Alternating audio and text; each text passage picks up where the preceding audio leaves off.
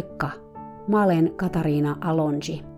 Tervetuloa kuuntelemaan Hevonen opettajani podcast-sarjaa, jossa puhutaan kaikista niistä asioista, joita hevoset meille opettavat, sekä niistä viisaista hevosista, jotka sitä oppia meille antavat.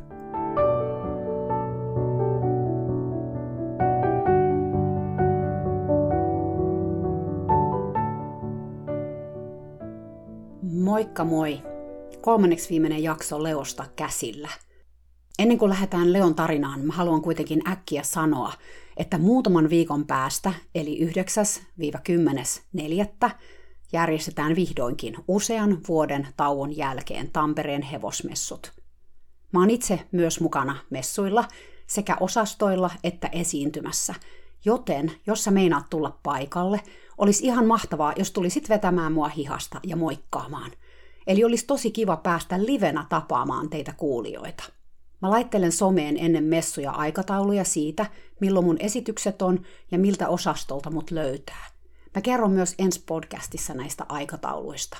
Ihan mahtavaa, että vihdoinkin päästään messut järjestämään. Mulle itselleni uskomattominta on se, että viimeksi kun messut järkättiin, mä en edes vielä tiennyt, että mä alan tekemään tätä podcastia. Saati sitten tehnyt sitä. Siitä on siis niin kauan. Mutta nyt Leon tarinaan. 9. helmikuuta 2015. Mä menin tänään taas tallille. Rankkasateiden vuoksi Leo oli ollut kopissa about 48 tuntia siinä vaiheessa, kun mä kerkesin sinne. Hehkuva aurinko ja entinen kouluratsastaja oli kyllä olleet tallilla lauantaina, mutta he oli ottanut Leon ulos vain pariksi minuutiksi, koska se oli ollut niin energinen. Selkävaivainen toipilas ja sydämensiirtopotilas energisen hevosen kanssa on huono yhtälö. Täytyy sanoa, että parin päivän koppihoito teki sen, että Leoa ei ainakaan voinut vaisuksi kutsua. Se ilahtui ikihyvikseen, kun se näki, mutta se hirnu mulle jo kaukaa. Selkeästi se tietää jo, että kun mä tulen paikalle, kopista päästään takuu varmasti pihalle. Vettä oli puotellut taivaalta koko päivän kuin aisaa, mutta mä olin tarkkaillut netistä säätutkaa ja havainnut tässä järkyttävässä vedentulossa pienen pienen tauon noin kolmen aikaan. Mä olin siis siihen aikaan tallilla, valmiina ulkoiluttamaan Leoa. Hehkuva aurinko oli myös paikalla. Hän oli jo ehtinyt harjata Leon. Se on tosi rauhaton. Se pyörii ja hyörii boksissa koko ajan, hehkuva aurinko raportoi mut nähdessään. Enkä mä ihmettele, hän sanoi. Mäkin tulisin hulluksi neljän seinän sisällä. Me lähdettiin saman tien liikenteeseen. Koska kenttä on sateella suljettu, ei ollut oikein muuta vaihtoehtoa kuin talutella Leoa parkkipaikan ja tallin väliä.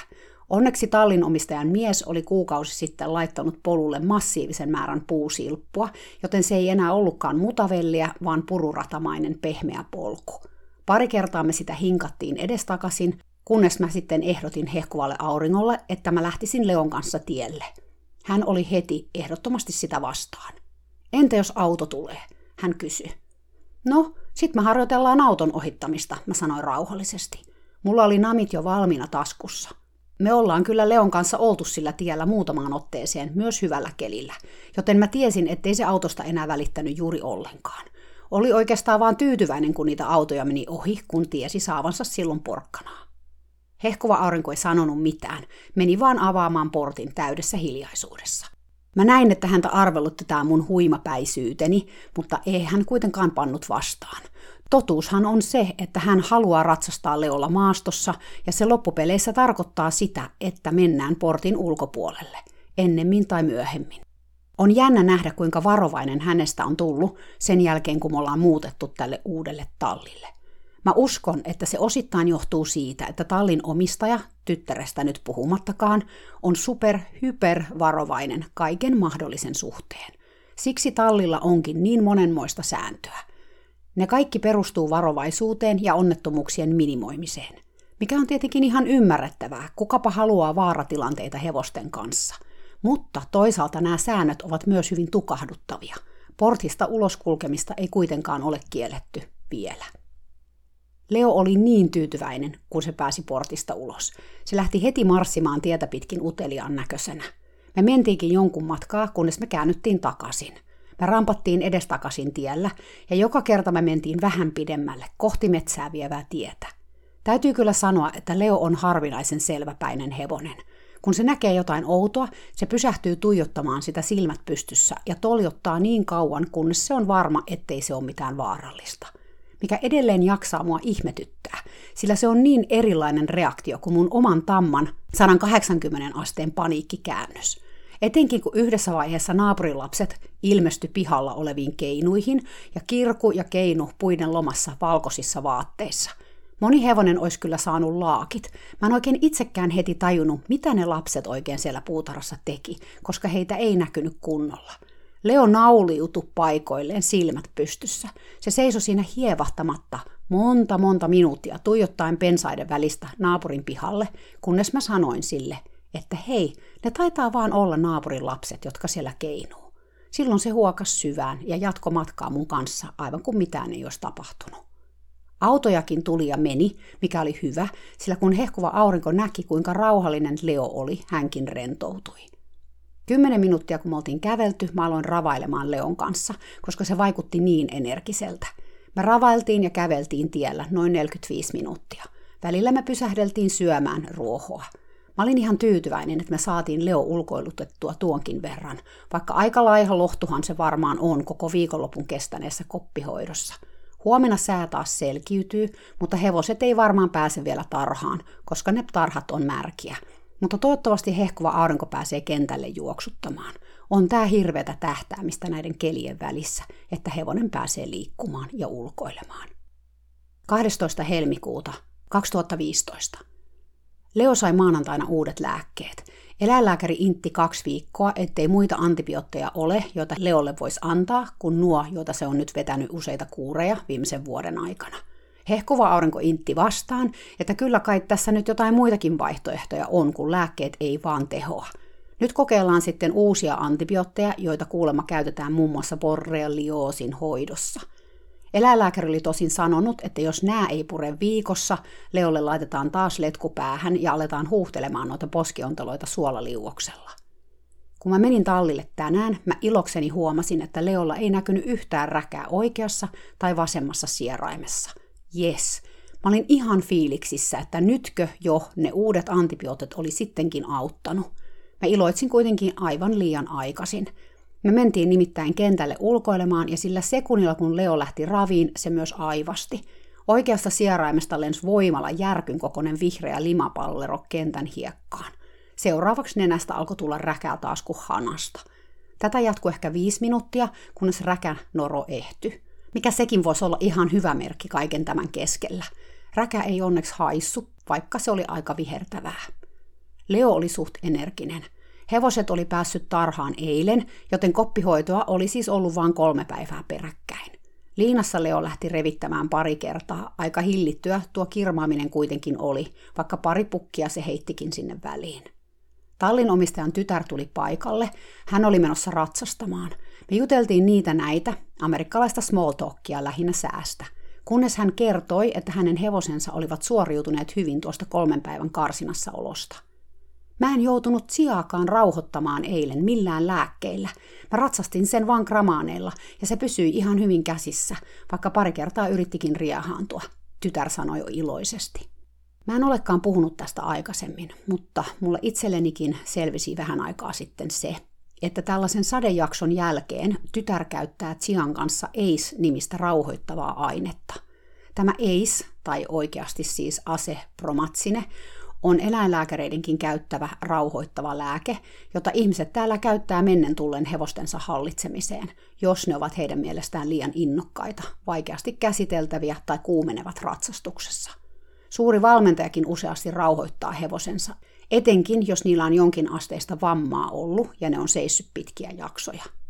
Mun omasta mielestäni tämä on järkyttävä käytäntö, sillä vaikka mä tiedän, että tallin omistajan tytär tuskin antaa Tsialle samaa annosta kuin eläinlääkäri sille antaisi jonkun toimenpiteen ajaksi, tämä on eläimen huumaamista urheilusuorituksen ajaksi, jotta sitä olisi helpompi käsitellä ja ratsastaa. Tallinomistajan tytär perustelee tätä sillä, että hän pelkää Tsian loukkaavan itsensä, jos se riehaantuu. Ja kun sillä on se takajalan vamma ollut jo kahdesti ja kun se on vihdoinkin juuri kuntoutunut. Ja hevonen on hänen mielestään onnellisempi, kun se on rauhallinen ja rauhoitettu. Netistä löytyy monta artikkelia, jossa varotellaan, että huumatulla hevosella, vaikkakin ihan vaan vähän huumatulla, on vaarallista ratsastaa. Eis aiheuttaa hevoselle nimenomaan koordinaatiohäiriöitä. Lisäksi se tylsistyttää hevosen ja tekee siitä erittäin passiivisen. Se tuskin oppii mitään tuon lääkkeen vaikutuksen alaisena, saati edes muistaa oppimaansa – Lisäksi EIS ei poistu elimistöstä kovin nopeasti, vaan varastoituu viikoiksikin. Siitä seuraa se, että yhä pienempi ja pienempi annos EISiä saa aikaan tuon rauhoittavan vaikutuksen. Miksi siis antaa hevoselleen tällaista lääkettä vaan siksi, että kykenee sitä ratsastamaan? Onko tässä mitään järkeä? Totuushan Tsian tapauksessa on se, että se ei koskaan, koskaan pääse tarhaan. Se seisoo siis kopissa päivät pitkät, paitsi silloin kun tytär sitä ratsastaa 45 minuuttia kerran päivässä. Chia ei laiteta tarhaan, koska sen pelätään loukkaavan itsensä. Ja koska se ei pääse tarhaan, se on aika piukeassa tilassa, kun sitä ratsastetaan, jolloin sille annetaan rauhoittavia, ettei se loukkaisi itseään. Joskus on todella vaikea ymmärtää ihmisten hevosten pitoa. Mutta onneksi Chia ei kuitenkaan noita rauhoittavia tarvinnut tänään, vaan pysy käsissä gramaanien voimalla – vaikka en mä nyt tiedä, onko sekään kovin hyvä ratkaisu hevosen kannalta. Kääriä sen kaula rullalle ja pitää se siellä voimalla. Entä jos alun perinkin oltaisi lähdetty sellaiselle linjalle, että Chia asuisi vaikkapa 24-7 pihatossa tai ulkoilisi äitinsä kanssa päivittäin, sillä tuskin olisi niin kauheasti virtaa, että näitä kaikkia varotoimenpiteitä tarvittaisiin sen varalta, että se taas loukkaa itsensä, koska se ei meinaa pysyä nahoissaan. Tai jos se edes pääsisi tarhaan yksin edes tunniksi. Mutta tytär ja hänen äitinsä eivät uskalla kokeilla hevosen laittamista tarhaan, koska he pelkäävät, että se riahaantuu ja loukkaa itsensä. Ja epäilemättä Tsia varmaan riahaantuiskin. Kuka tahansa repeäisi liitoksistaan, jos pääsisi vapauteen yli vuoden kopissa seisomisen jälkeen. Joten ei ole varmaan toiveissa, että Tsia pääsee ikinä tarhaan minuutiksikaan. Onko tämä nyt sitten hevosen arvoista elämää? Mä taidan alkaa lähettämään universumiin toivetta, että Tsia pääsisi tarhaan. Jospa universumi vaikka hoitaisi tämän homman kotiin. 13. helmikuuta 2015. Tänään mä ajoin lentokentälle suurkaupungin kupeeseen ja matkalla mä pysähdyin tapaamaan erästä mun vanhaa vikeltäjää, jota mä olen auttanut viime aikoina selviytymään elämästä. Hän vikäs aikoinaan erässä seurassa, jossa mä valmensin ihan täyspäiväisesti ja oli jo silloin kovin kiintynyt muhun – Tämä 30-vuotias vikeltäjä, mä annan hänelle nimeksi kultainen sydän. Hänen elämänsä ei ole ollut helppoa, sillä hän kärsii monenlaisista kielellisistä vaikeuksista sekä oppimisvaikeuksista ja fyysisistä rajoitteista. Mä en nyt lähde tässä sen enempää hänen elämänsä puimaan, mutta mä haluan sanoa, että hän on nimensä veroisesti tyyppi, joka ei tekisi pahaa kärpäsellekään. Kultainen sydän ei välttämättä ole kykenevä täysin vastaamaan kaikista omista asioistaan itsenäisesti, ja hänellä kun on hyvä sydän, Heitteille jätettyjä eläimiä kerääntyy hänen huostaansa jatkuvasti. Mun mielestä ihmiset vähän käyttävät häntä myös tässä asiassa hyväkseen, koska jos hänelle tarjoaa hevosta, joka muuten menisi teuraaksi, hän ei pysty kieltäytymään. Nyt kultainen sydän asuu erään tallin takana olevassa asuntoautossa sitä vastaan, että toimii vartijana tontin hevosille yöaikaan. Nykyinen pomo ratsastusvalmentaja ja hevosten kouluttaja maksaa hänelle palkkaa muutaman sataisen kuussa ja antaa hänen pitää hevosiaan ilmaiseksi tallissaan. Tai ilmaiseksi on kyllä väärä ilmaisu, sillä kultainen sydän maksaa hevostensa ylläpidon selkänahastaan. No niin, ei ollut tarkoitus selostaa näinkään pitkällisesti kultaisesta sydämestä, vaan kertoa teille tästä järkyttävästä tallikompleksista, jolle ei Suomesta oikein edes löydy vertailukohdetta. Tämä talli jossa kultainen sydän on töissä, on osa järjettömän suurta hevoskeskusta, johon kuuluu kolme erillistä valmennustallikompleksia. Näissä talleissa on yhteensä melkein 400 hevosta. Kyllä, mä sanoin 400. Järkyttävää on se, että nämä tallit ei ole kovin isolla alueella, vaikka tallirakennuksia on siis kymmeniä. Tämä kultaisen sydämen työpaikka on talleista pienin, siellä on vain 50-60 hevosta. Tarhoja tälle kymmenien hevosen tallille oli kokonaista kuusi, ja ne ovat suurin piirtein yhtä isoja kuin mun keittiö ja olohuone yhteen laitettuna, eli eivät kovin isoja. Mä autoin kultaista sydäntä viemään hevosia tarhaan. Kun mä kysyin vaivihkaa eläinten oloista, hän kertoi, että suurinta osaa tallin hevosia ei edes tarhata koskaan. paitsi erään esteratsastajan hevosia, jotka pääsevät ulos tunniksi päivittäin, sekä nuo kultaisen sydämen pomon ratsastuskouluponit, jotka ulkoilevat pari tuntia päivässä. Poni, jota mä talutin, oli supersöpö, mutta kun mä nostin kättäni sen vieressä liian nopeasti, se kavahti kauemmaksi pelokkaana. Sen tausta oli kuulemma todella huono, kuten suurimman osan heidän ratsastuskouluhevosistaan. Estekentällä joku piti tuntia kahdelle naiselle, jotka ratsasteli todella luisevan näköisiä kimoja, jotka oli molemmat niin jäykkiä, että ne näytti nielleen rautakangen. Me käveltiin tallialueella ja kultainen sydän esitteli eri kenttiä ja maneesia ylpeänä. Hän selkeästi koki olevansa tärkeässä paikassa töissä – Mä itse olin jokseenkin ahdistunut hevosten paljoudesta, pienistä karsinoista, joita erotti paksut vanerilevyt niin, että hevoset eivät edes nähneet toisiaan, ja hevosten apaattisista ilmeistä. Mä näin kadun toisella puolella mielettömän ison laitumen, jossa laiduns noin 15 hevosta. Kontrasti tallissa seisovien puolikuolleiden eläimien kanssa oli suuri. Mitäs hevosia nuo on tuolla laitumella, mä kysyin. Ne on eläkkeellä, kultainen sydän kertoi. Sinne ei tosin saa mennä, eli jos hevosesi on siellä, se pysyy siellä. Mitä sä tarkoitat, mä kysyin. Tallin omistaja on kieltänyt hevosten hakemista tuolta laitsalta, kultainen sydän vastas. Paitsi mä saan mennä hakemaan yhden vanhan ponin, kun me käytetään sitä talutusratsastuksessa. Se poni on 30-vuotias. Mä katselin hevosia laitumella. Paikka oli mitä uskomattomin, kauniita mäkiä ja metsiköitä ja paljon, paljon ruohoa. On niin nurinkurista, että ensin hevosia pidetään niiden koko elämä pienen pienessä kopissa, jossa niiden ainoa kontakti ulkoelämään on ihmisten kautta tunti kaksi päivässä. Ja sitten kun tämä kaikki on vihdoin ohi, ne pääsee elämään rikkinäisinä ja onnellisesti unohdettuina paratiisissa, jossa ne vihdoinkin voi olla hevosia. Miksi vasta silloin? Mikä on tämän kaiken logiikka? Tässä yhtälössä mun mielestä häviää sekä hevoset että ihmiset. Mä lähdin tuolta tallilta helpottuneena. Mä olin viipynyt siellä vaan tunnin, mutta siinäkin oli tunti liikaa.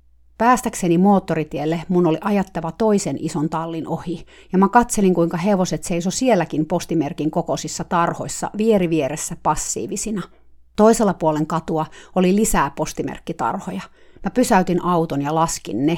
Niitä oli yhteensä 16 ja ne oli ehkä 16 neliömetrin kokoisia. Ja kaikki niistä kadun toisella puolella olevista tarhoista oli tyhjillään. Vaikka sillä tuskin oli väliä, sillä hevoselle on varmaan ihan sama, seisooko se sisällä karsinassa vaiko ulkona karsinassa. Toisaalta ulkona se saa aurinkoa ja siis D-vitamiinin tuotanto lisääntyy, mutta siinäpä vissiin se ainoa ero. Mä näin mun autosta, että tällä kadun toisella puolella olevalla tallilla oli viisi isoa kenttää ja jalkapallon kentän kokoinen maneesi. Kentällä oli parisenkymmentä hevosta ratsastettavana, kellä hypättiin, kellä käveltiin. Mä muistin yhtäkkiä, että tämähän on se talli, jossa Leon nykyisellä tallilla asuva Pentli asu 12 vuotta eikä päässyt ikinä tarhaan – Usein talleilla on ylimääräinen maksu siitä, että hevosia saa tarhata, ja ehkä siksi Bentleylläkään ei koskaan ollut tätä tarhausmahdollisuutta. Tosin eipä se olisi kauheasti mitään merkinnyt, vaikka olisi tarhattukin, kun tarhat on niin pieniä, että niissä mahtuu juuri ja juuri kääntymään. Minkälaista ulkoilua se nyt sitten on? Että kyllä taas pisti asiat mielessäni järjestykseen, tämän tallin näkeminen – Leokin saattaisi asua tällaisessa paikassa, eikä siellä pikkutallilla, missä se nyt asuu. Näistä kahdesta ei voi puhua samana päivänäkään, sillä tuo sen nykyinen koti on paratiisi verrattuna näihin jättitalleihin. Kaikki on niin suhteellista, sit kuitenkin. Se on hyvä muistaa. 14. helmikuuta 2015. Tänään Leo oli taas tosi vaisu. Se ei myöskään halunnut, että sitä harjataan. Se on yleensä merkki siitä, että sillä ei ole kaikki kunnossa, sillä yleensähän se rakastaa sitä, että sitä hinkataan.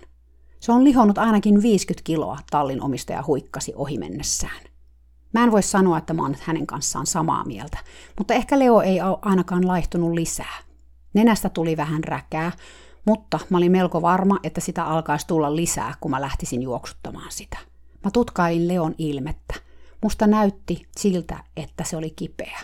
Hevosen kipuahan on todella vaikea huomata, koska hevoset ei valita ääneen, vaikka niitä kuinka sattuisi. Siksi on tärkeää tarkkailla niiden kasvoja. Klassiset viisi kivun merkkiä ovat sivusuunnassa laajentuneet sieraimet, jännittynyt piukea alahuuli, Jännittyneet kasvonlihakset, korvat vähän taaksepäin, tyvestä leveällä ja huolirypyt silmien yläpuolella. Kun Leo lähti ravaamaan kentällä, räkää alkoi tulla klimppeinä. Se oli edelleen vihreätä. Lopulta mä luulin, että sitä valuu oikein kunnolla, kunnes mä tajusin, että se olikin kuolaa. Tämä olikin ihan uusi juttu, eikä todellakaan hyvä asia, sillä se saattaa viitata siihen, että Leolla on jälleen ongelmia hampaittensa kanssa. Eläinlääkäri hän tarkasti nuo hampaat silloin, kun Leon poskiontelun tulehdus alkoi, eikä niissä näkynyt hänen mukaansa mitään silloin. Jos nyt sillä onkin taas hampaassa tulehdus, mä en uskalla edes ajatella, mitä tämä tarkoittaisi. Leolta on poistettu jo useita takahampaita.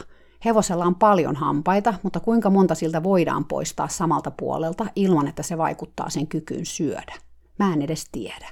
Ja jos näitä hammastulehduksia tulee puolen vuoden välein, eipä sekään lupaa hyvää kenenkään kannalta. Hehkovalla auringolla ei ole varaa enää hampaita poistatella. Eikä se kyllä Leonkaan kannalta ole kovin ihanaa, jos sitä jatkuvasti kuskataan klinikalle hammasleikkauksia varten. Mutta nyt mä taidan jo maalata piruja seinälle. Enhän mä edes tiedä, oliko tuo kuola juttu mitään tähän sairauteen liittyvää, jos se vaikka oli vaan joku tämän päivän juttu. Mutta Leon kipu on todellisuutta. Mä oon vakuuttunut siitä, että sillä on jotenkin epämukava olo. Se vaikutti tosin paremmalta muutaman minuutin juoksutuksen jälkeen. Liekö päässä oleva paine hellittänyt, kun räkä tuli ulos. Mä soitin hehkovalle auringolle ja kerroin aika suorasanaisesti hänelle tämän päivän tapahtumista. Mä en halunnut, että hän vaan lakasee asian maton alle. Hän niin helposti tekee niin, sillä on paljon helpompaa vakuutella itselleen, että kaikki on hyvin, kun kohdata ikävä totuus. Mä soitan nyt heti eläinlääkärille, hän sanoi, ja pyydän häntä käymään maanantaina. Kyllä noiden uusien lääkkeidenkin olisi pitänyt jo tehota. Mä olin helpottunut, että hehkuva aurinko otti tämän vakavasti. Toivotaan, että eläinlääkäri pääsee maanantaina. Täällä on silloin pyhäpäivä, joten mä en ole ihan varma, onko hän edes töissä. Mutta viimeistään tiistaina sitten. Särkylääkettä meillä kyllä on, jos Leo tuntuu olevan tosi kipeänä ennen sitä, ettei tarvitse kärvistellä hevosraukan. 18. helmikuuta 2015. Mä en ole käynyt tallilla melkein viikkoon, joten kun mä näin Leon tänä aamuna, mun tunteet oli aika sekavat. Se näytti musta niin kuihtuneelta ja vanhalta, että sydäntä ihan kivisti. Mä harjailin sitä karsinassa ja se tuntui niin luisevalta kumisuon alla, kuin dakine aikoinaan, luuta ja nahkaa. Välillä mä keskeytin harjaamisen ja vaan hengailin Leon kanssa. Useaan otteeseen se paino päänsä mun syliin ja piti sitä siinä pitkään ja hartaasti. Mä tunsin siitä huokuvan alakulon ja mä tulin itsekin aivan valtavan surulliseksi. Siinä me sitten yhdessä vellottiin tuossa kurjuuden tunteessa. Se ikään kuin meni leosta muhun ja taas takaisin hevoseen samalla kun me hengiteltiin syvään. Mä palaan tuohon tunteeseen yhä uudelleen ja uudelleen vieläkin, vaikka mä oon jo kotona ja tietokoneen ääressä. Mä tunnen itseni niin voimattomaksi tässä tilanteessa. Leo on sairas, mutta mä uskon, että taustalla on muitakin asioita, masennusta ehkä ainakin. Tekeekö se kuolemaa? Ei kai nyt sentään. Mutta jotenkin tänään tuossa hetkessä oli läsnä niin paljon raskaita asioita.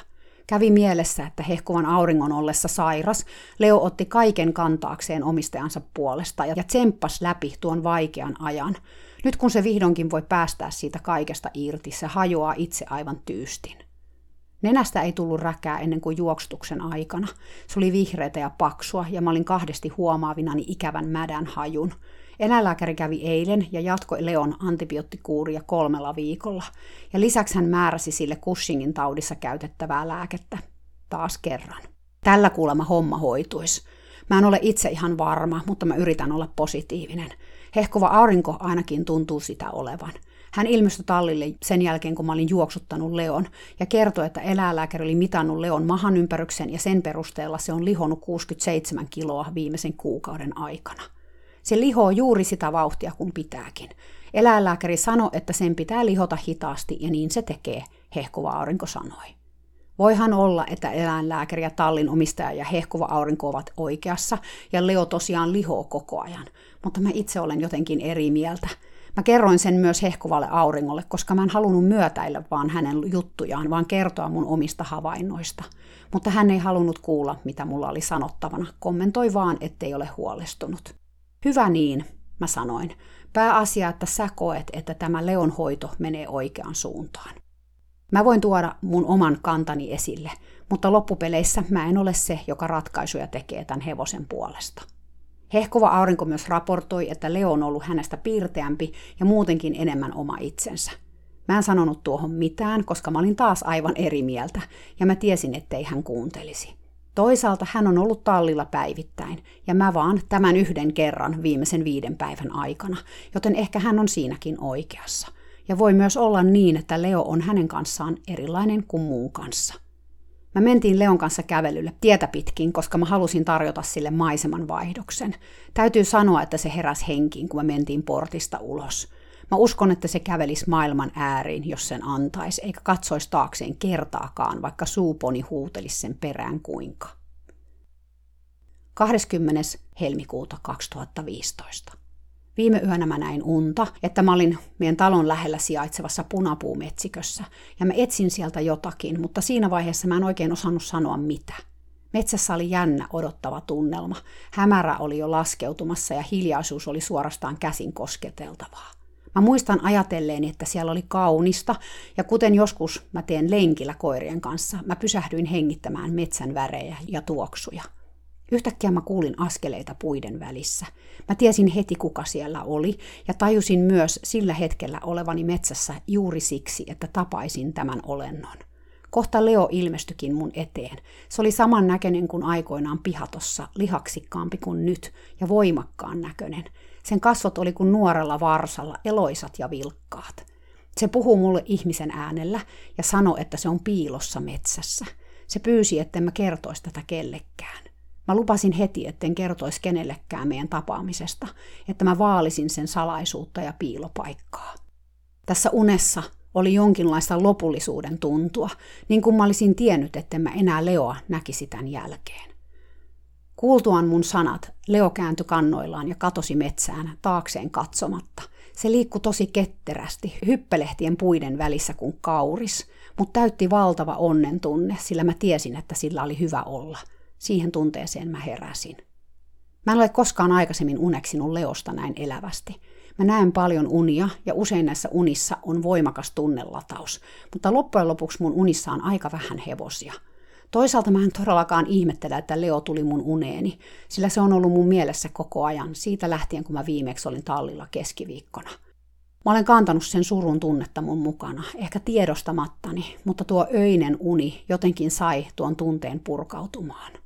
Hehkuvalta auringolta tuli eilen viesti, jossa hän riemukkaasti kertoi, ettei Leolla ollut yhtään räkää eilen. Hän oli vakuuttunut, että nyt se on vihdoin lähtenyt paranemaan. Olispa se hienoa. Tänään räkää kuitenkin taas tuli juoksutuksessa, mutta täytyy sanoa, että ehkä sitä oli himpun verran vähemmän kuin keskiviikkona. Leokin oli erilainen, ei niin surullinen, vaan ennemminkin kärsimätön. Se ei halunnut, että mä harjaan sitä pätkääkään, vaan se väisti mua ja harjaa karsinassa monta kertaa, kunnes mä tajusin lopettaa. Mua itseni ei haittaa pätkääkään, jos hevonen on likainen tai ylipäätään puruissa, niin kuin Leo oli, mutta mä tiedän, että se ahdistaa kaikkia muita tallilla olevia ihmisiä. Ja mä ajattelin, että olisi helpompi harjata Leo kuin kuunnella muiden kommentteja harjaamattomasta hevosesta. Mutta Leolla oli toiset aatokset, joiden kuulemiseen mulla meni pari minuuttia – Lopulta mä kuitenkin tajusin, että kannattaisi ehkä lopettaa oman agendan syytäminen Leon suuntaan, ja vielä niin typerän agendan kuin hevosen harjaamisen muiden ihmisten vuoksi, ja keskittyä olennaiseen, eli Leon itseensä. Ja oli selvääkin selvempää, että Leo halusi karsinastaan ulos ensi tilassa, koska se meni karsinan ovelle kerta toisensa jälkeen valmiina lähtöön. Kun mä otin riimun käteen, se suurin piirtein sukelsi siihen. Me tehtiin pakolliset kentällä juoksutukset, jotta me saatiin räkä liikkeelle. Sitä oli jonkun verran, kuten sanoin. Heti kun se oli tehty, me lähdettiin kävelylle tielle. Leo oli silmin nähden ilahtunut tästä asiasta, ja kun me päästiin portista ulos, se marssi tyytyväisenä tietä pitkin metsää kohti. Mä oon varma, että Leo olisi taas kävelyn maailman ääriin. Niin päättäväisesti se matkasi tietä pitkin syvemmälle ja syvemmälle metsään, punapuiden väliin, jossa sininärhet melskas äänekkäästi. Välillä Leo pysähtyi kuuntelemaan metsän ääniä. Me mentiin pidemmälle kuin koskaan aikaisemmin, mutta koska me oltiin lähtiessä törmätty hehkuvaan aurinkoon, joka oli tietenkin halunnut lähteä myös kävelylle mukaan, mä käännyin takaisin paljon aikaisemmin kuin mä olisin halunnut. Hehkuva aurinko kävelee niin hitaasti, että me joudutaan odottelemaan häntä useaan otteeseen. Ja jotenkin viime öisen unen jälkeen mulla oli sellainen olo, että kun me mennään todella tuon punapuumetsän ytimeen, mä haluan olla Leon kanssa kahden. Kävelylenkki muutti Leon fiiliksiä todella paljon. Sen kasvolla oli paljon rennompi ilme, kun me tultiin takaisin. Mä uskon vakaasti, että se ikävöi sen elämää pihatossa. Mä en usko tai tiedä, kykeneekö hevonen miettimään tietoisesti menneisyyttään, mutta mä uskon, että se kantaa tuota muistoa mukanaan solutasolla. Ja se kärsii nykyisessä tilanteessa. Kyllä vankeus muuttaa ketä tahansa, sekä fyysisesti että henkisesti. Kun mä tultiin takaisin, mä huomasin, että syyponi oli sisällä karsinassa. Mä kysyin hehkuvalta auringolta, miksi poni ei ollut ulkona. No kun se karkailee sen tarhasta koko ajan, hehkuva aurinko vastasi. Eikö se siis pääse ulos enää ollenkaan, mä kysyin kauhuissani. Mä katselin suuta, joka vuorostaan katseli tarhansa suuntaan kaihoisasti. Muut hevoset oli jo ulkona, paitsi Tsia tietysti, joka ei pääse ulos, ja Dani, jota tytär ratsasti kentällä.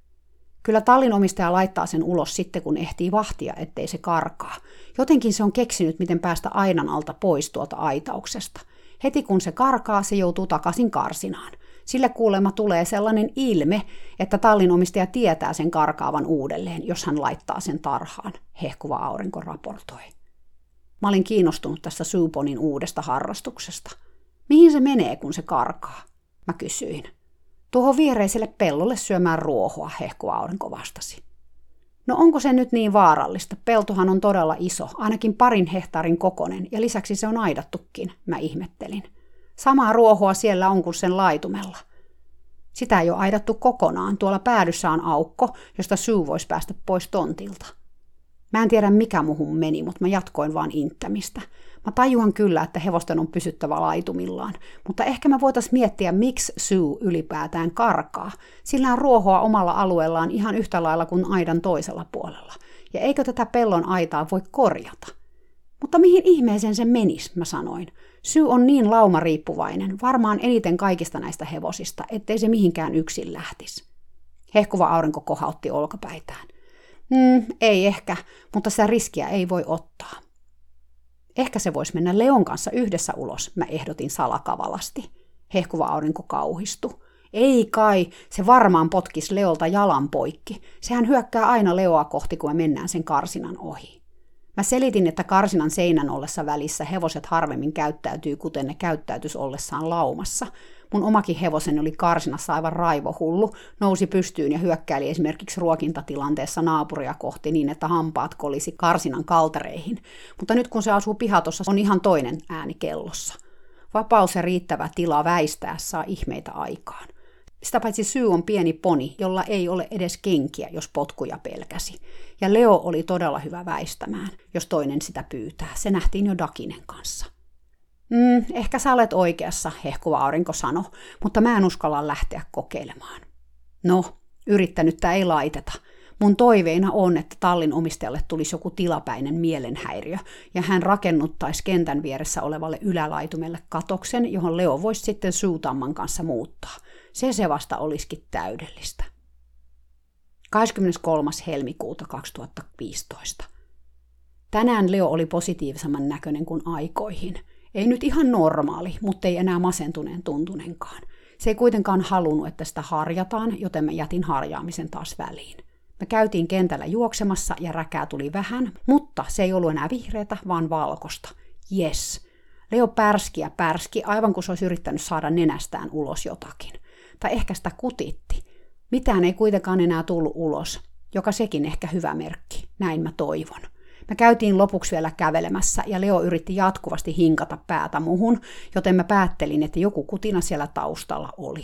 Mä tiedän itse kokemuksesta, että kun tulehdus lähtee paranemaan, onteloita saattaa kutittaa. Ehkä hevosilla on sama. Tallin omistaja talutti Rudya tarhaan, kun me tultiin takaisin lenkiltä. Mä näin heti, että tallin omistaja oli hyvin jännittynyt, niin kuin usein hän onkin Rudin kanssa. Onhan se iso hevonen, jolle ei ole opetettu aivan tarkkaan, miten ihmisten kanssa kävellään. Siinä samassa Rudy ryysäsikin tallin omistajan eteen, ei mitenkään rajusti, ennemminkin hitaasti ja varmasti sellaisella ison hevosen sitkeydellä. Tallin omistaja hermostui hevoselle aivan totaalisesti, alkoi repimään sitä riimunnarusta ja huutamaan suoraa huutoa. Mä en ole koskaan nähnyt hänen käyttäytyvän näin. Hän selkeästi pelästyi kauheasti tuota ruudin käytöstä ja purki pelkoaan raivoamalla. Hän huusi paniikissa tytärtä apuun, mutta tytär oli hoitopaikalla tallin toisessa päässä. Tarvitse apua, mä kysyin, toivottavasti neutraalisti. Mä voin sitoa Leon tähän pesupaikalle. Mä olin viiden metrin päässä heistä. En tarvitse, tallin omistaja sanoi napakasti ja käänsi mulle selkänsä. Sitten hän huusi jälleen tytärtä apuun. Mä tajusin, että mun läsnäoloni lisäs vaan hänen epämukavaa olotilaansa, joten mä kävelin Leon kanssa kohti sen karsinaa ja huusin tytärtä äitinsä avuksi. Hän kuulikin mun äänen ja kiiruhti nopeasti ottamaan Rudin äidiltään. Tässä vaiheessa kuitenkin Rudy oli jo ymmärtänyt, miten sen piti käyttäytyä, todennäköisesti siksi, koska tallin omistajan tunnetila oli laskenut. Hevonen seisoi rauhallisena odottamassa ohjeita.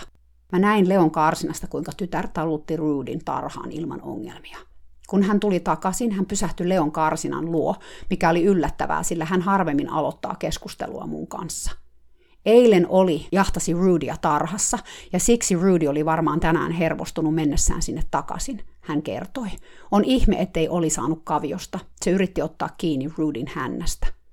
Oli mielenkiintoista, että tytär koki asiakseen kertoa mulle tästä eilisestä tapahtumasta, aivan kun selittääkseen, miksi hänen äitinsä ei pärjännyt Rudille. Niin kuin tämä kontrollin menetys olisi samalla ollut jonkinlainen kasvojen menetys. Ja varmasti tallin omistaja oli nähnyt asian niin, sillä se tapa, millä hän kieltäytyi mun avusta, kertoi suunnattomasta häpeästä. Hän ei kyennyt katsomaan edes muhun päinkään, kun mä tarjosin apua, eikä pitkään pitkään sen jälkeenkään. Hän vältteli mua itse asiassa koko sen ajan, kun mä olin tallilla. Mä ymmärrän tuon häpeän tunteen kyllä. Se on niin tuttu hevosten maailmasta, jossa ihmiset jaetaan kutakuinkin kahteen leiriin. Niihin, jotka pärjää hevosille ja niille, jotka ei pärjää. Ja näiden rajojen ylittäminen on milteen mahdotonta. Jos sä olet aikaisemmin pärjännyt hevosten kanssa ja tämä sun pätevyytys yhtäkkiä kyseenalaistetaan, sä taistelet kaikin voimin sen puolesta, pitäen kiinni kynsin ja hampain tästä sun omasta osaavasta imakostas. Monille tämä merkitsee väkivaltaan sortumista – on nimittäin helppo menettää tuo paikkansa auringossa. Siinä ei tarvita paljon, että ihmiset alkaa niin sanotusti puhumaan. Tai tämä on siis mun oma kokemukseni. Hevonen pääsee sulta vapaaksi. Et saa hevosta kiinni laitsalta. Hevonen ei suostu lastaamaan traileriin. Yhtäkkiä sun pisteet laskee muiden hevosihmisten silmissä. Tai ainakin sä kuvittelet, että ne laskee. Vainoharhaisuus vaan pahentaa luonnollisesti tätä tilannetta. Kuka tahansa varmaan voi tästä päätellä, että mä puhun kokemuksen syvällä rintaäänellä. Mun ego olikin aika iso vielä jokunen vuosi sitten, ennen kuin mun rakas hevoseni pääsi siihen käsiksi ja laittoi asiat tärkeysjärjestykseen. Nyt mä tiedän, että on tärkeämpää ymmärtää hevosta, kuin kontrolloida sitä keinolla millä hyvänsä. Joskus se tarkoittaa sitä, että lainausmerkeissä epäonnistutaan muiden silmissä. Mä olen päästänyt mun hevoseni irti sen pelätessä. Mä olen tullut selästä alas maastossa ja taluttanut mun hevosen eteenpäin. Mä olen antanut mun hevoselle lainausmerkeissä periksi monen monta kertaa. Olenko mä siis epäpätevä? Riippuu kai keneltä kysyy. Jos sä kysyt mun hevoselta, se todennäköisesti vastaisi, että en ole. Mä olisin voinut valita toisen tien, tien, jossa pakolla ja väkivallalla mä olisin saanut sen, mitä mä pelkäsin eniten menettäväni. Olin mä sitäkin tietä kokeillut ja loppupeleissä se ei sopinut mulle. Nyt kun mä katson mun hevosta litulavia, mulle tulee mieleen, että jotakin mä oon tehnyt oikein, kun hullun kirjoissa olleesta vastarannan kiiskestä on kasvanut yhteistyökykyinen ja lempeä hevonen. Ja jos ei muuta, tämä niin sanottu epäpätevyyden tie johtikin kaikkeen siihen hyvään, jota mun elämässä nyt on. Tarkoittaako tämä sitä, että mulla ei mene koskaan enää hermot hevosten kanssa? Ei todellakaan. Mun vanha pätemisen tarpeeni nostaa kyllä päätään aina välillä, jos mä en ole varovainen. Siksi mulla kävi mielessä eilenkin, nois sadas osa sekunnin ajan, ajatus siitä, että tallin omistaja ei ottanut mun avun tarjousta vastaan siksi, koska hän uskoo mun olevan epäpätevä. Mä tunsin kiukun kiehahtavan mun sisällä ajatuksestakin. Voi olla, että tallin omistaja lokeroi mut jo ennen kuin mä tulin tonne tallille tyypiksi, joka ei pärjää hevosille. Tämä taas todennäköisesti perustuu suuren valmentajan ohjeistukseen, sillä mä tiedän, mitä hän ajattelee mun kukkahatustani. Ja auta armias, jos sut on leimattu epäpäteväksi hevosihmiseksi. Se on sellainen leima otsassa, ettei siitä pääse, vaikka suorittaisi minkälaisia urotekoja hevosten kanssa tai ilman. Mutta onko sillä edes väliä mulle enää, mitä muut ajattelee mun taidoista? Ei oikeastaan.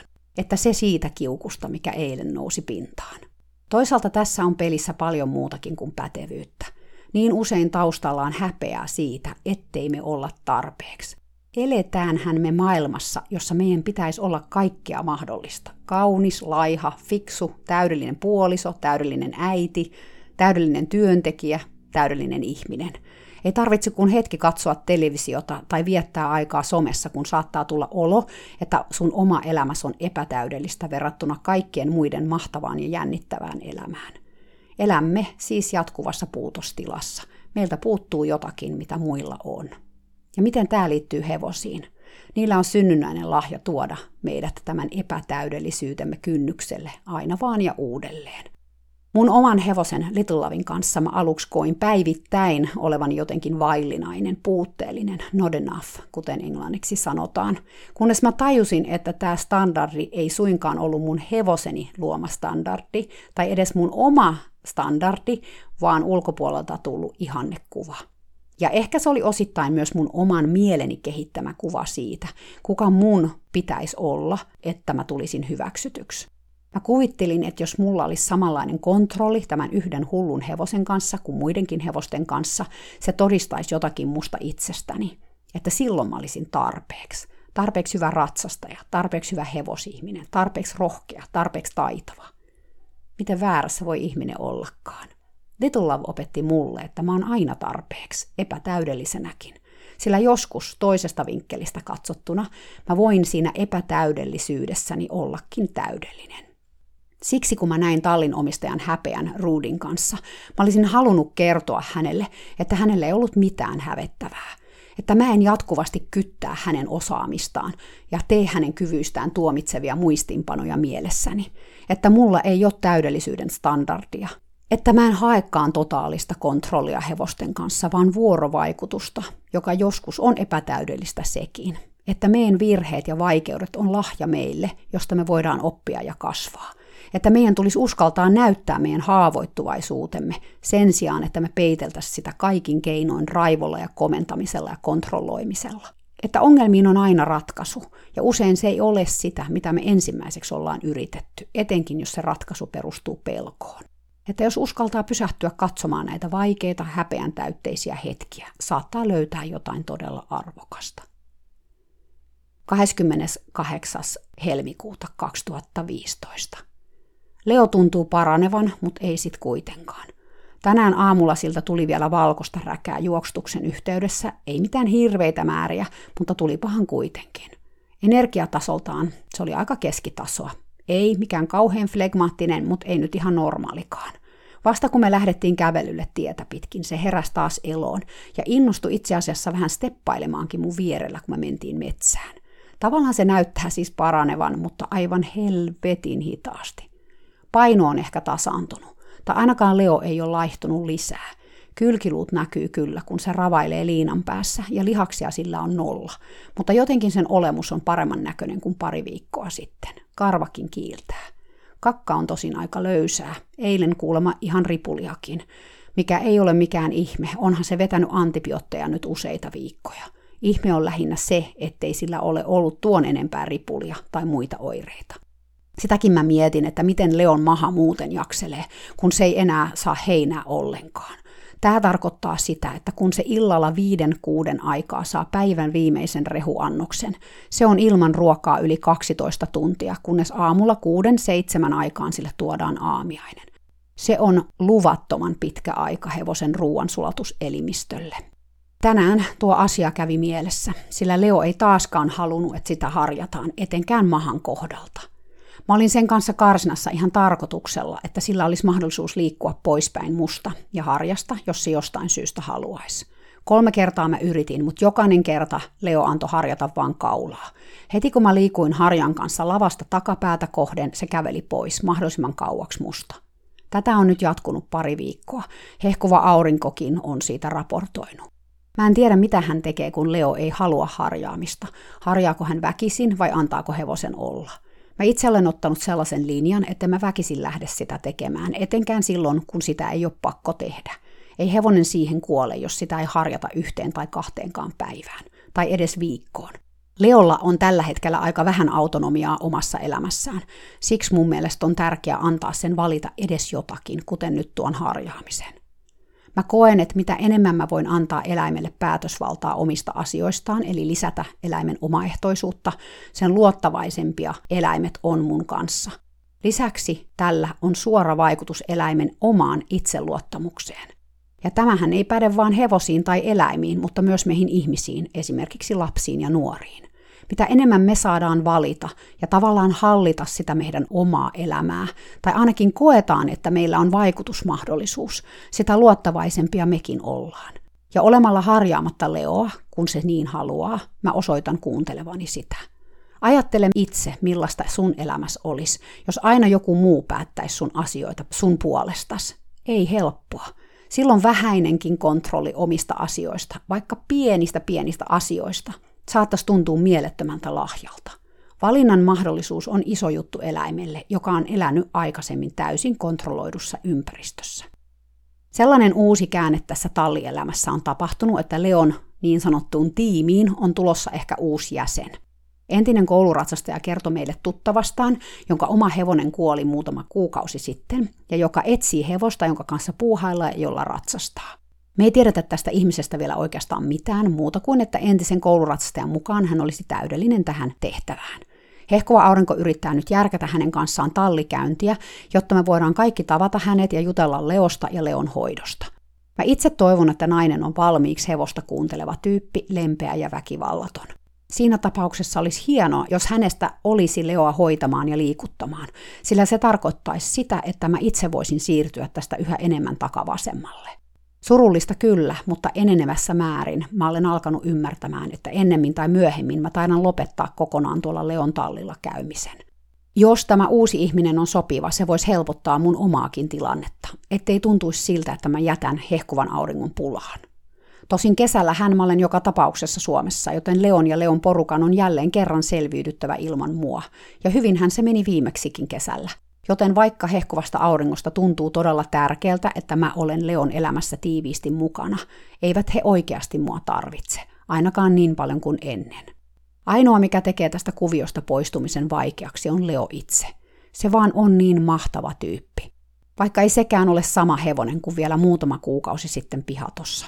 Vähän niin kuin ei Kiinassa tehty halpakopiokello ole sama kuin oikea Rolex. Leokin on vaan muisto entisestään. Voi tietysti olla, että sairastelukin vähän vaikuttaa, mutta mä epäilen vahvasti, ettei se ole ainoa syy siihen.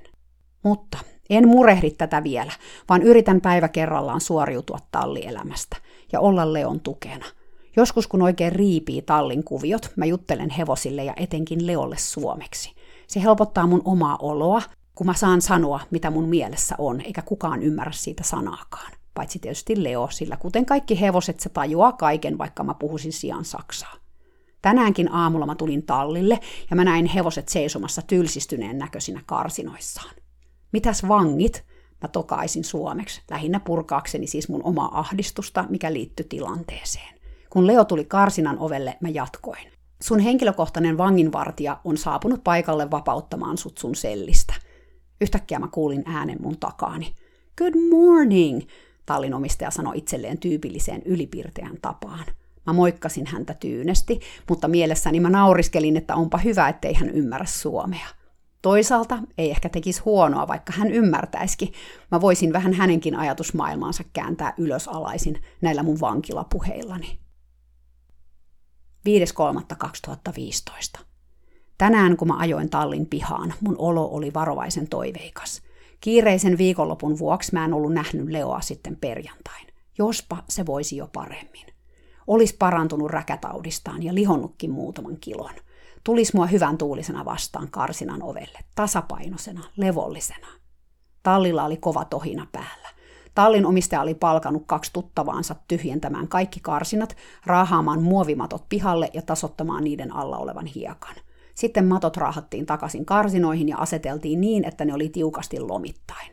Leo seisoi lievästi jännittyneenä omassa karsinassaan, jonka matot oli jo selkeästi oijottu suoraksi. Mä olisin halunnut viettää sen kanssa aikaa karsinassa, mutta koska miehet työskenteli viereisessä karsinassa ja käytti porakoneita ja lapioita ja mitä kaikkea, mä katsoin parhaaksi viedä Leon hoitopaikalle. Se alkoi heti kuopimaan maata, mikä kertoi mulle sen, että ei sillä ainakaan ollut hyvä siinä ollessa. Mä harjasin sitä vähän, mutta se ahdistui siitä silmin nähden, joten mä lopetin. Mä katselin sitä arvioivasti. Kyllä näytti siltä, kun Leo olisi ehkä karvan verran lihonnut. Räkää tuli ihan vähän vielä sieraimesta. Fyysisesti oltiin siis oikeaan suuntaan menossa, mutta henkisesti ei ehkä niinkään. Mä olin laittamassa pakollisia suojia Leon koipiin, kun Leo-tiimin uusi kandidaatti ilmestyi paikalle. Hän on ehkä kuuttakymppiä lähestyvä tai sen jo ohittanut pyylevä lyhyehkö nainen, jonka kihara pitkä tukka valu puoleen väliin hänen selkäänsä. Me esiteltiin itsemme, ja hän kertoi olleensa tallilla jo viikonloppuna entisen kouluratsastajan ja hehkuvan auringon kanssa tutustumassa Leoon. Sitten hän kertoi mulle juurta jaksain hevosiin liittyvän elämäntarinansa. Ja kun mä sanon juurta jaksain, mä tarkoitan sitä kyllä todellakin. Sitä tarinaa kuunnellessani mä päätin antaa hänelle nimeksi harmiton höpöttäjä. Hehkuvan auringon piti tavata meidät tallilla, mutta mä olin illalla saanut häneltä tekstarin, jossa hän kertoi toisen koiransa kuolemasta.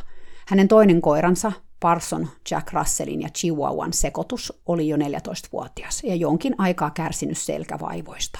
Eilen se oli yhtäkkiä saanut jonkinlaisen kohtauksen, oksentanut ja vapistut ensin monta minuuttia ja sitten kuollut hehkuvan auringon syliin. Mä en ollut varma suoriutusko hehkuva aurinko tallille ollenkaan, ja kohta hän soittikin hyvin sekavassa mielentilassa. Hän itki sydäntä särkevästi, ja mä sain häntä hetken rauhoitella, että edes ymmärsin, mitä hänellä oli asiaa.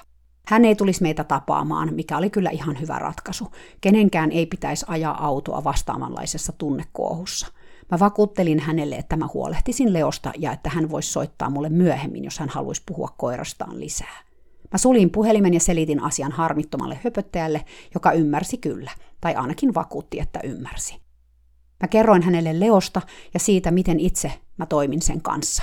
Me seisottiin tässä vaiheessa kentällä vierekkäin. Kun mä talutin viikonloppuna Leoa, se tunki mun lähelle, höpöttäjä kommentoi. Mutta mä huomaan, että se ei tee sitä sun kanssa. Tästä tulikin hyvä silta puhua hevosen kouluttamisesta ja operantista ehdollistamisesta. Mielenkiintoista tästä keskustelusta teki se, että tallin omistajan tytär laitteli Dania kuntoon aivan vieressä, ja mä näin selvästi, että hänkin kuunteli, mitä mulla oli sanottavaa. Mä kerroin, että hevosten koulutuksessa yleisimmin käytetään negatiivista vahvistamista ja selvitin, mitä se tarkoittaa. Sitten mä kerroin positiivisesta vahvistamisesta, siitä, miksi mä käytän äänimerkkiä ja myös siitä, miten käytin positiivista vahvistetta negatiivisen vahvisteen rinnalla. Höpöttäjä innostui ikihyvikseen. Toimiikohan se koirien kanssa, hän huudahti. Mulla on koira, joka on aika ongelmallinen. Ehkä voisit myös opettaa mulle tuota naksuttelua, jos sitä voi koirien kanssa tehdä myös. Hän seurasi hyvin kiinnostuneena mun toimia Leon kanssa ja teki siitä havaintoja. On aina mielenkiintoista kuulla, miten muut näkee sen, mitä mä teen hevosen kanssa, mihin he kiinnittää huomiota ja mitkä asiat heille jää mieleen. Höpöttäjä tuntui olevan ihmeissään siitä, kuinka Leo lainausmerkeissä toimii kuin ajatus ja kuinka mä en lainausmerkeissä painosta sitä mihinkään. Me keskusteltiin näistä asioista. Mä kerroin hänelle, että Leo lukee paljon mun kehoa ja sen liikkeitä. Se tietää, milloin mä haluan vaikka esimerkiksi peruuttaa sitä, ilman että mun tarvitsisi kohdistaa siihen mitään fyysistä painetta, siis että mä en joudu koskemaan Leoa. Sä annat Leon myös pysähtyä katsomaan asioita, jos se niitä kyttää tai haluaa vaikka ottaa taukoa, höpöttäjä totesi. Sä et lähde heti pakottamaan sitä eteenpäin. Tai mä huomaan, että sä odotat, että Leo on valmis. Mihinkäs tässä on kiire, mä vastasin. Mun mielestä on parempi antaa hevosen katsoa ympärilleen rauhassa, etenkin jos se jännittää vähän jotakin. Tai jos se haluaa hetken mietiskelytauon. Höpöttäjä tuntuu olevan ihan messissä näissä jutuissa, eikä säikähtänyt myöskään kuolaimettomista suitsista puhumista. Tosin hän totesi, ettei ollut koskaan moisilla ratsastanut, mutta että olisi valmis kokeilemaan niitä, jos Leo kerran sellaisia suitsia käytti. Hän vaikutti musta kaikin puolin ihan mukavalta ihmiseltä, lukuun ottamatta hänen puheripuliaan. Suu kävi koko ajan. Tarinaa tuli kuin apteekin hyllyltä. Välillä mä jouduin ihan keskeyttämään hänet pyytääkseni häntä ojentamaan riimun tai huomioimaan jotain Leon kanssa tehtävää asiaa. Siksi mä en ole ihan varma, kuinka paljon hän kykeni edes sisäistämään Leon hoidosta, sillä hänen energiansa oli suuntautunut hyvin vahvasti tähän tarinan kertomiseen. Mä huomasin, että se kävi munkin voimille, sillä kun mä pääsin omaan autoon ja rauhaan hänen puhetulvaltaan, mun olo oli tosi raskas. Tosin siihen oli syynä myös se, että Leo ei ollut mun mielestä ollenkaan oma itsensä, vaan pikemminkin ärtynyt ja kärsimätön. Tämä ei voinut pelkästään johtua siitä, että höpöttäjä puhua pulputti mun vieressä koko ajan, sillä mä koin, että mä en oikein saanut Leon yhteyttä edes ennen kuin hän saapui paikalle. Jotenkin hevonen toimi mun kanssa kuin kone, ei niin kuin elävä olento – Ja ne hetket, kun se tuntui elävältä, mä koin vahvasti, että se olisi ollut missä tahansa muualla kuin muun kanssani siinä. Hevosten kanssa oleminen on mulle yleensä sellainen henkireikä. Mä tulen siitä hyvälle mielelle ja mä koen, että mun akut latautuu näiden ihanien eläinten seurassa. Tai näin ainakin mä haluaisin asian olevan. Ja Leonkin kanssa näin oli silloin, kun se oli terapeutin pihatossa. Nyt tallikäyntien jälkeen mulla on aina kaikkea muuta kuin hyvä olo. Mä en tiedä, ketä ahdistaa enemmän, Leoa vaiko mua. Enkä mä enää tiedä, kumpi tämän ahdistuksen todellinen lähde on. Ahdistaako mun ahdistukseni Leoa vaiko toisinpäin? Sen mä tiedän, että mä olen tilanteesta hyvin, hyvin surullinen. Mä koen, että mä oon menettänyt jotain todella arvokasta ja mun sydämeni niin kaipaa viettää edes hetken sellaisen hevosen seurassa, jolla on tilaa oikeasti olla oma itsensä, vapaus valita oma elämän rytminsä, autonomia oman kehonsa suhteen. Että sellainen tarina tänään. Leo on sairas, mutta samalla mä koen, että se on muuttunut paljon sen jälkeen, kun se muutti uudelle tallille. Mä itse olen aika ahdistunut koko kuviosta ja ahdistus sen kun syvenee. Tällaisessa tilanteessa on tärkeää tehdä muutoksia omaan elämäänsä, ja niin tapahtuukin ensi jaksossa, kun on suurien päätöksien aika. Mutta niitä päätöksiä saatte nyt odotella ensi viikkoon. Perjantaina taas uusi jakso. Toiseksi viimeinen jakso Leon tarinasta. Tässä jaksossa mä puhuin myös lisää siitä ilmiöstä täällä Kaliforniassa, josta mä olen puhunut tämän Leon tarinan aikana paljon. Eli että hevosia ei täällä välttämättä tarhata lainkaan. Nämä podcastin tapahtumat ajoittuu seitsemän vuoden päähän, mutta tilannehan on edelleen täällä sellainen, että on paljon talleja, joissa hevoset eivät edelleenkään ulkoile ollenkaan. Tai jos ulkoilee, se ulkoilu tapahtuu niin pienessä tarhassa, että sen kokoisia harvoin näkee Suomessa missään. Se on kyllä jotenkin täysin käsittämätöntä, mutta kertoo myös siitä, ettei tieto ole vielä saavuttanut kaikkia ihmisiä maailmassa, vaikka se olisi saavuttanut sut ja mut. Mä katselin juuri viikonloppuna hylkeitä, kun ne ui leikki meressä, tässä meidän talon lähellä olevassa venesatamassa. Mä olen siis edelleen Kaliforniassa tällä hetkellä. Ja mä mietin, että jos joku pitäisi hyljettä kylpyammeessa, tai edes omassa uima-altaassa takapihalla, siitä nousisi varmaan kauhea haloo.